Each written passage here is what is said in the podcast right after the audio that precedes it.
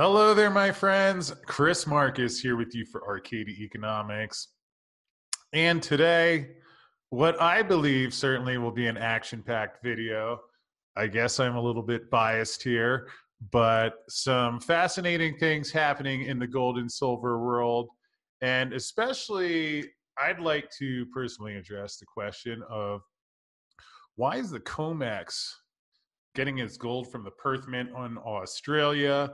So, with that said, let us dig in. Um, here you have uh, Bloomberg reporting Australia's largest gold refinery has ramped up production of one kilogram bars to ease the supply squeeze in the U.S. And Richard Hayes, Chief Executive Officer of the Perth Mint, says here we're producing as many kilobars as we can. We're probably churning out seven and a half tons of them a week at the moment and we are forward forward sold well into May. Then he tacks on a very large portion of those kilobars are ending up as COMEX deliveries, which certainly I find interesting. Maybe I'll be a little bit of a smartass and say if this is legitimate legitimate exchange, why do they need to go to Australia to meet the delivery demands. And certainly, we're going to dig more into that today in this action packed video. Um,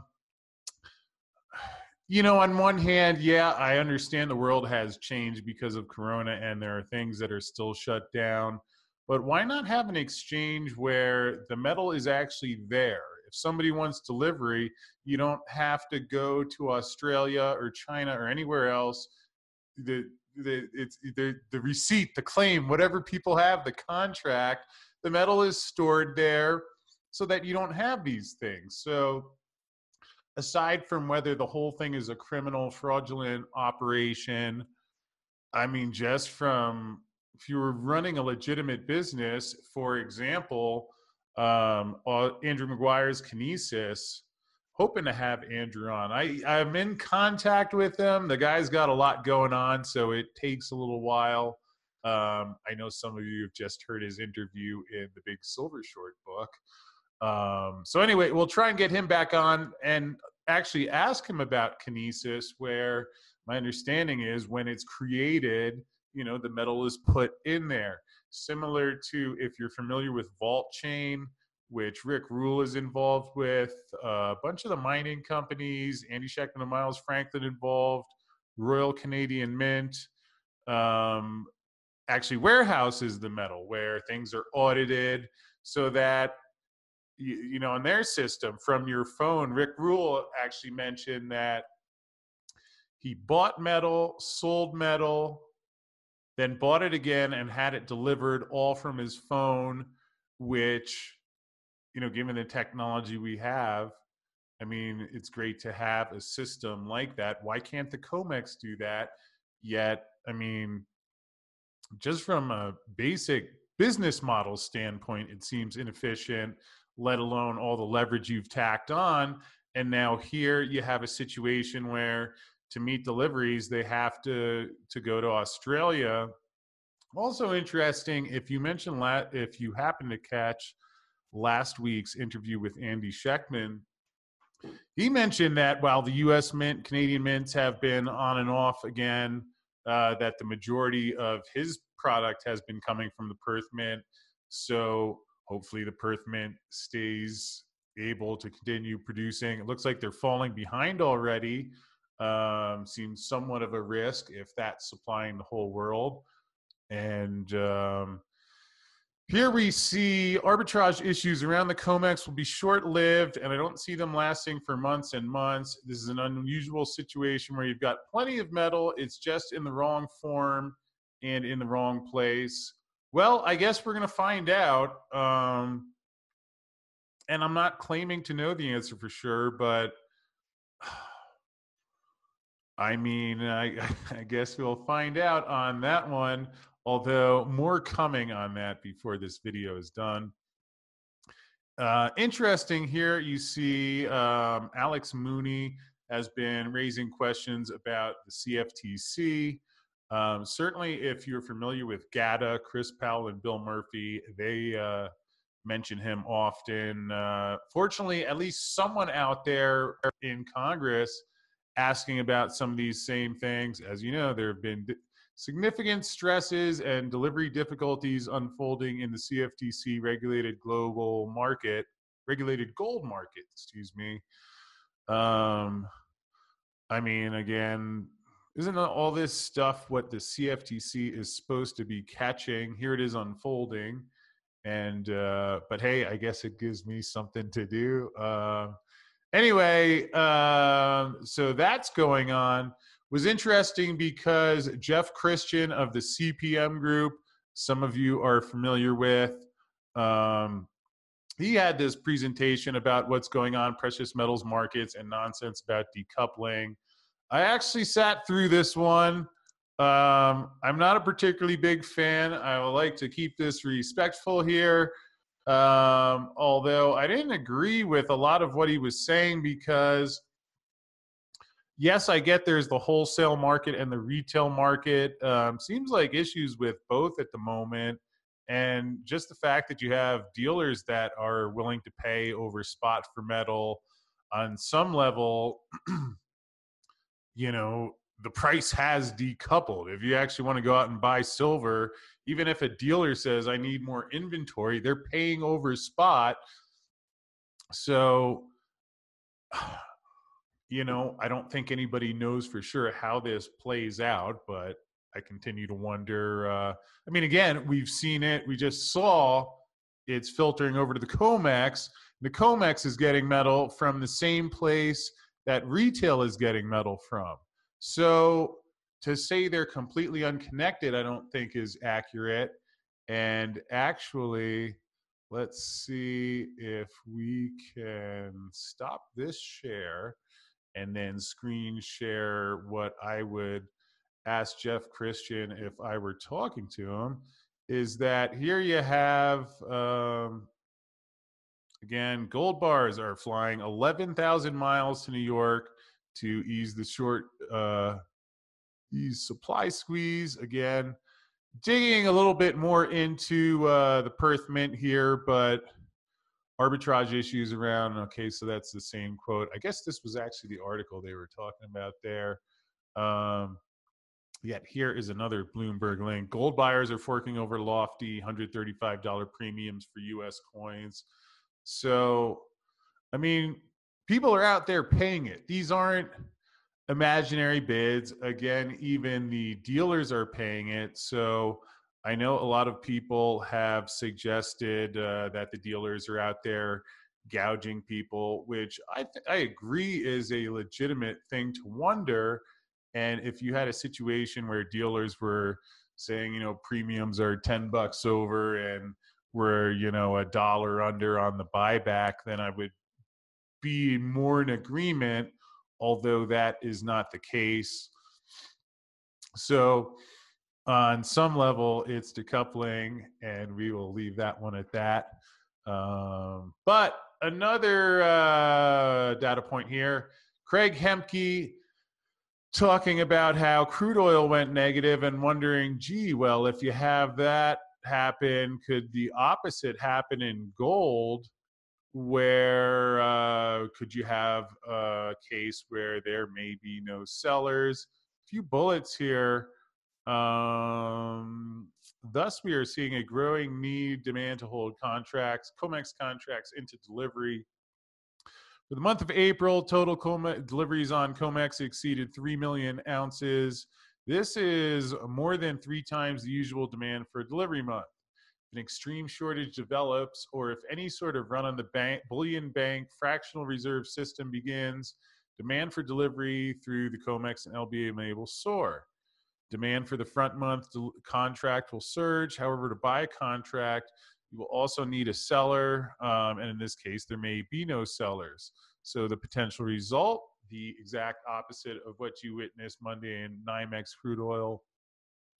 So again, to be clear, I don't think this can guarantee that in the next delivery we're going to see that, but certainly uh, just in terms of what I've been tracking for the last decade, the signs towards that sort of ultimate outcome are building. And again, when you have the whole world now kind of counting on the Perth Mint.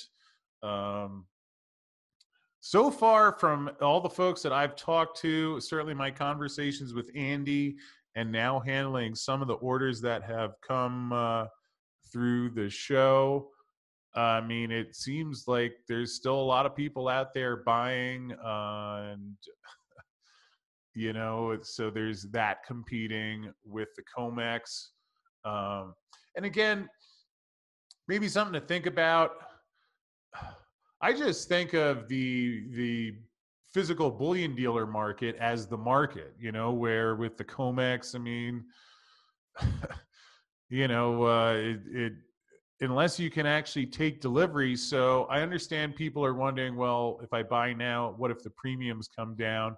But I think a different way of thinking about it is just, I'm not saying you need to or should do this. I'm just saying what I do is think about all right well if uh, dealers are offering you know maybe a 20 to 22 dollar bid or a 25 dollar offer you know to me that's the market you know maybe you know so silver's at 23 or 24 dollars not what the comex says um, until you know we can see uh, whether someone arbitrages that or we see you know, or at least to me, until I can see any sort of indication that people can actually get silver.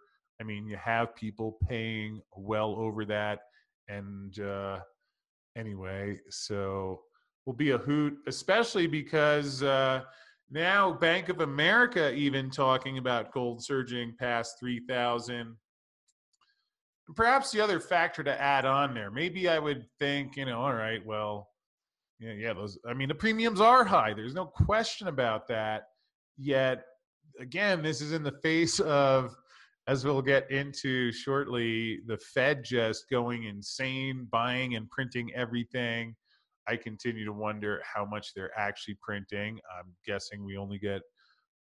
I mean, it is interesting when you think about whatever the Fed's doing. I mean, we get this tidbit on the Wall Street Journal that, I mean, certainly if you've seen that movie Vice about Dick Cheney and how things were running in the White House, which I know it was a movie, although I did read his autobiography a couple years ago, and certainly matched that.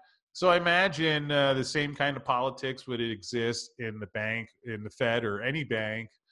Um, so just makes you wonder. Uh, all right, they feed a couple scraps to the mainstream media, but we really have no idea what they're really doing. Um, and again, check out uh, G. Edward Griffin's Creature from Jekyll Island for more info on that. And again, now we even have mainstream banks. Bloomberg says Bank of America raised its target to 3,000 an ounce. And I would suggest that if you had suggested $3,000 an ounce even prior to the rally in the metals uh, that began last May, you know, people would have looked at you like you were nuts. And now here's Bank of America. And why? I mean, for the obvious reasons. The Fed is just pretty much going insane. Let's look at a couple Fed highlights here. I'm skipping out of order, but, you know, uh, we'll just do that anyway. Uh, Fed to disclose loan amounts, borrowers on business lending program. I mean, just look at some of these 600 billion, 500 billion, 250 billion, 500 billion, 2.3 trillion, you know, and, uh, well, I'll put it this way. I will bet I'm, I'm, I'm, I'm bidding an ounce of silver on a bet that I could document that whatever numbers we look at that they are telling us, I'll, I'll bet the ounce of silver. Hopefully, I don't have to bet 10,000 ounces of silver today. Although, actually, I'd probably be comfortable doing that because I'm, I'm sure that you can, with minimal research effort, you could find a whole chunk of other stuff that is well in excess of whatever the Fed has disclosed here. And even if not, Fed to extend loans to more cities, counties. Um, the Fed said Monday it would broaden the number of local governments from which it will buy debt through a forthcoming lending program. So, you know, Fed will end up to 500 billion there. And again, when you have that open checkbook concept, you know, it doesn't matter what the numbers are because uh, I mean, there's again, they're not resolving the things. Here's 484 billion, um, and again, this is not. This was coming.